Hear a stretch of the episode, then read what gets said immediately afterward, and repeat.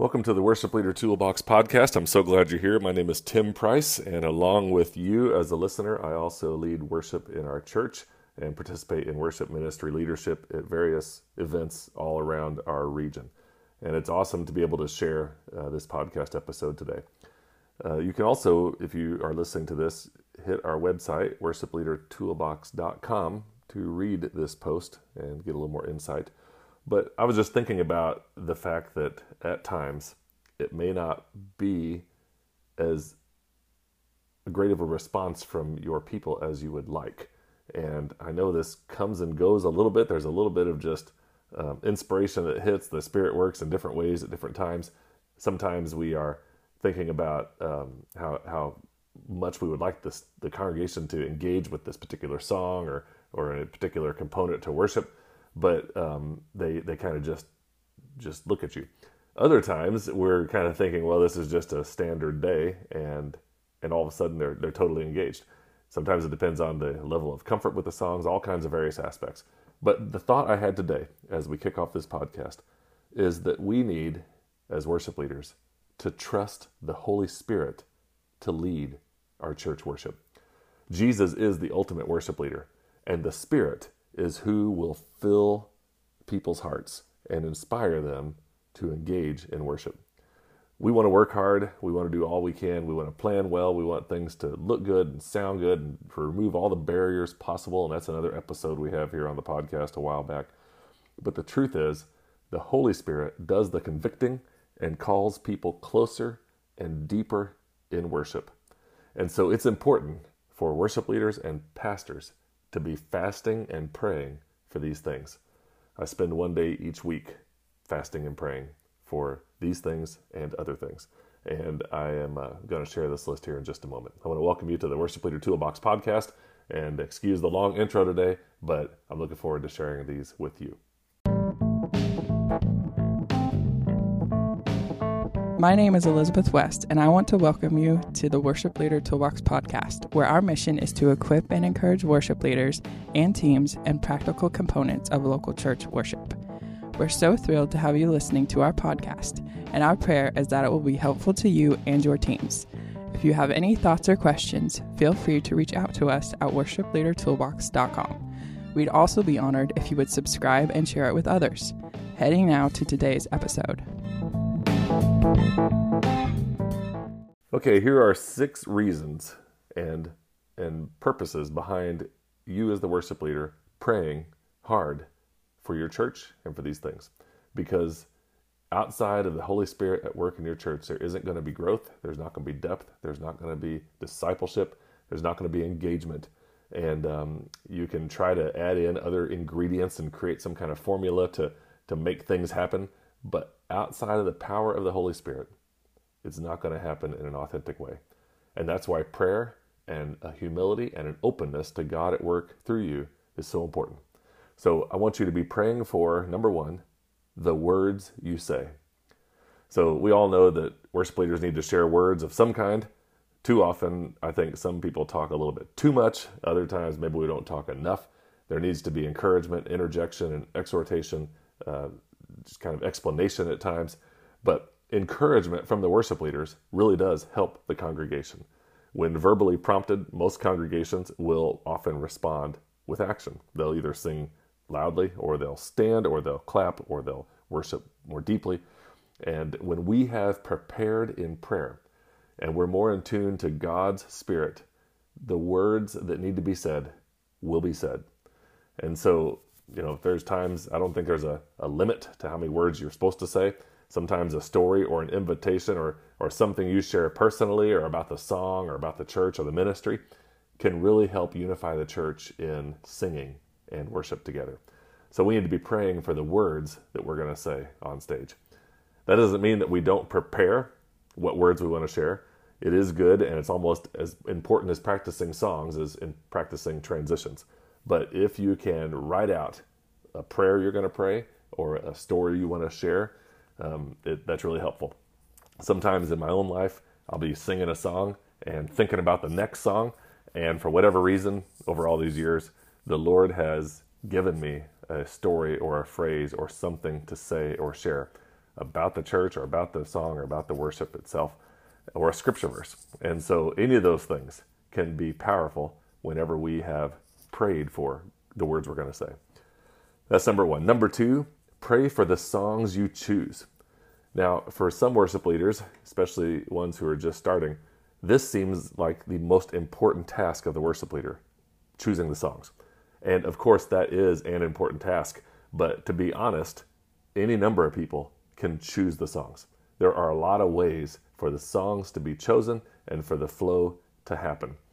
But as far as the songs being sung, for the days that you are choosing them, for the days that you're offering input or assisting or however your planning works, when we are praying for the right songs at the right time, then a lot can happen. When the theme is planned and known, and you have an opportunity to work in a setting where there's some preparedness from the part of the preaching staff, then you have this opportunity to connect some songs to the message or the scripture or the or the outcome of the message, the call to action. And there is uh, a lot to that. I know that um, there's so many different levels of people listening here. I know some of you all may not even know what the sermon is until you've like read the program on Friday afternoon or whatever. And others know the sermons for an entire year. I don't think every single song needs to tie in directly with a scripture or a sermon. That would almost get odd or monotonous in some ways. You want some of your songs to follow the flow of worship in terms of uh, adoration and praise, lifting up the name of Jesus, speaking to God, speaking about God, teaching theology, just a, a general let's praise the name of Jesus. And there are a lot of songs in this camp. There's a lot of upbeat songs, and you have an opportunity to uh, pull those out. And then you might find a song that's a perfect fit for the scripture or the response time, or maybe one of each. And for those, you can put it in at the right places in the service. And when we are praying for those, you'd be surprised how those songs come to mind, or somebody will suggest it, or you will have uh, a song just kind of come back to your mind. You're looking through Song Select and you hit the top 100 and you think, wow, we haven't done that one in a while. That's got a, a great chorus for this message theme. I also want to invite us, though, to be praying for the songs we choose in the sense that songs aren't magical, they are just opportunities for the church to sing. The goal of the songs we're choosing with the right keys and the right purpose is for the church to sing. That is the end goal. But even when we don't have songs that match perfectly with the message, if you don't know the message or you couldn't find a song or whatever, well, even in those times, the Holy Spirit can connect the dots. And we can't think of the right song. The song we do pick usually works just fine. And so that's why we need to be praying for the Holy Spirit to be at work in worship. Number one, through the words we say. Number two, through the songs we choose. The third thing we need to be praying for is the church we are leading. We need to be praying for our church and not just like, hey, I'm praying for our church. More like, what day and time are you praying for your church? And maybe you're praying for your church every day and there's a specific time. Or maybe you pray for your church every Sunday morning or every Tuesday morning or every time you meet with the staff or your worship team. You can't sing over the people if you don't love those people. Be praying for your team and yourself and your people to be engaged in worship, but even more than that, be praying that they will be open to God's Spirit at work in them for worship and growth and discipleship and depth and holiness. Be praying for the church that you lead. There's several byproducts of praying for the church that you lead. And one is that you are committed there you are seeking God's voice and, and staying in communion with God and, and hearing the timing. Some people leave their post too early in ministry. We look around, we get disgruntled with one little thing, and all of a sudden we're gone to the next spot. Some people may possibly stay too long. They grow in comfort, and it's simple and it's easy, and it's hard to think about expanding and moving outward. But what we need to do is pray for the church and stay in tune to God's Spirit at work in us so that we are able to know how best to lead and love the people. So we have number one, for the words you say. Number two, pray for the songs you choose. Pray for the church you lead because we're counting on God's Spirit. If we don't have the Holy Spirit at work, it's not going to be authentic. It's not going to grow. It's not going to be good. So the fourth thing we're praying for is for the pastor that you work with. Worship leaders should be praying for their pastor or their pastors in their church. your connection with the pastor is going to have significant impact within the congregation. And that is because you are working closely together. It's an obvious working relationship played out from the front each week, and people will notice if things are amiss. So you don't have to be total buddy buddy and chummy with your pastor and hang out every weekend going places together. Sometimes that fits and sometimes that works, and that's a blessing. But you can also be supportive and connected and in community and good relation with your pastor. And as you are doing that, and as your pastor is doing that with you, then you have this opportunity to witness to the effort of the Holy Spirit building community within your church.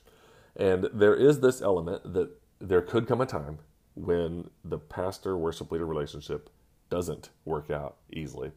And that is going to be a pretty good indication that you're going to have trouble sticking this out for the long haul.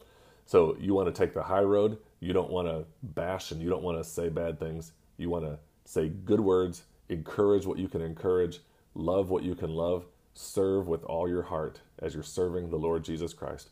And at the right time, you might need to make a change. Of course, that's like a whole other podcast. But for now, if the Holy Spirit is going to be at work in your church, be praying for your pastor and the relationship you have and the work you do together.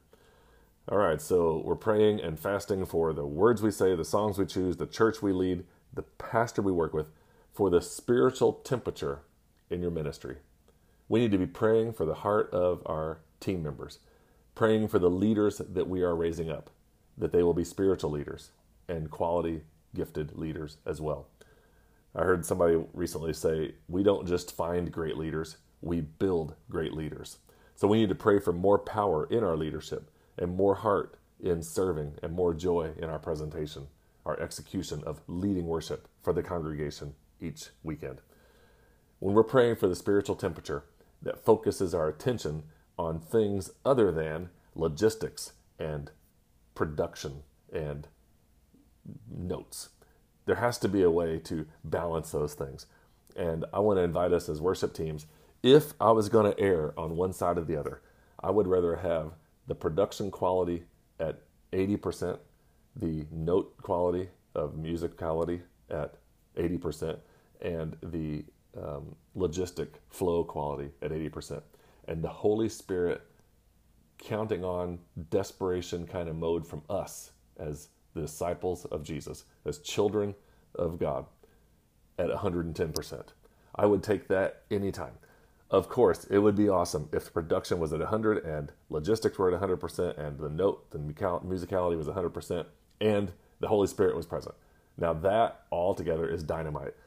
Of course, it's elusive because as soon as you get production to a certain point, then all of a sudden you have more things to do with production. So it's never going to actually arrive.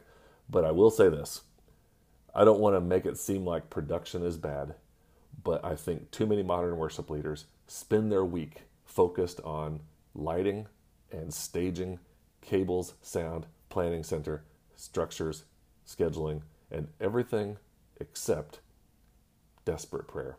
That the Holy Spirit will invade their hearts, take over their lives, and work and move in their team, their leaders, and their churches. And I only say that with conviction because I have that sense in my own heart sometimes. Without the Holy Spirit, there isn't going to be revival and deep seated transformation in your worship services and in your church, in your people. So we have those first few. Pray for the words you say, the songs you choose, the church you lead, the pastor you work with, for the spiritual temperature in your ministry and your leadership. And then the final one, and there's probably more, but for this post and this podcast, the final one and the sixth one is pray for the fun of leading. And I don't want to use fun too loosely here, like we're at a carnival or some kids' event, but pray that God will continue to give you a heart for your church. Pray that you have joy in the community and the connection with your church. Don't be afraid to let your roots sink deep. No matter how long you're going to be there, no matter how long you serve, you will make an impact in friendship and connections, and the journey will be more fun. Don't lose the sense of wonder as you lead. And remember, you don't have to do this. You get to. You step on stage as a privilege and an opportunity, not as a duty. Stay faithful committed until it's obvious that the Lord is changing your direction, leading you elsewhere, or leading you to step down. And I kind of wrap all that up into fun. But maybe other words could be contentment or to enjoy it or to not take life so seriously, but to trust that God's Spirit is at work through you for this season, for this church. Grow all you can, do all you can, be as smart as possible and, and frugal with the budget and, and creative with your presentation and, and development of team around you, but enjoy it. Be along for the ride, trusting that God is pulling this thing together. All right, so I want to invite you to be very comfortable leading the way in ministry by trusting the Holy Spirit to accomplish the work. Trust the Holy Spirit to lead your worshipers. As I've heard it said before, work like it all depends on you, but pray like it all depends on God. There really is some truth to that. But I also like the quote that John Wesley said prayer is where the action is. And again, I don't want to you know, say this generally about everybody, but, but my own conviction is that we just don't pray enough as leaders. We talk a lot, we read quite a bit, we engage in a lot of conversations. We scope and look and research the internet like crazy. We put questions on worship leader groups and ministry leader team groups on Facebook and we we we show pictures and create great captions. We we do so much stuff we keep so many details straight. We wear so many hats often in worship ministry and, and all the worlds that surround that for churches in the modern world. But I'm not sure if we pray enough as leaders. Prayer and the power of the Holy Spirit is what will truly move your congregation to respond to Jesus and worship and to grow in discipleship. Find time today to pray. And then find time to invite your team and your leaders to pray and find ways to open your life to the power of the Holy Spirit at work in you, trusting that it's going to lead your worshipers. As we wind down today, I appreciate you listening. I would love for you to check out the website and other podcast episodes. On the website, you can find this post. You can also find a 10 point checklist for worship leaders. I'd love for you to get that free resource and to subscribe to our list. It'd be awesome if you could share this podcast with other worship leaders or your worship team. And maybe this is a good one to share with your worship team that you can invite them to be praying for God's Holy Spirit to work in your midst. Well, thank you for your ministry and thank you for the time that you invest in preparing and planning and leading in the largest organization on the planet, the Church of Jesus. And so it's a privilege and an honor, and uh, I'll talk to you next time. Thank you. Thanks for listening to this episode of the Worship Leader Toolbox podcast. We're praying for you and for all our listeners as we keep making an impact in the lives of worship leaders and worship teams around the globe. Before you go, we'd also like to let you know that we have two other podcasts through our ministry. One focused on ministry leadership is called Go Harvest, and the second one is a weekly five minute devotion called Faithful Friday. You can find out more at harvestministryteams.com slash podcast or go to the link in the show notes.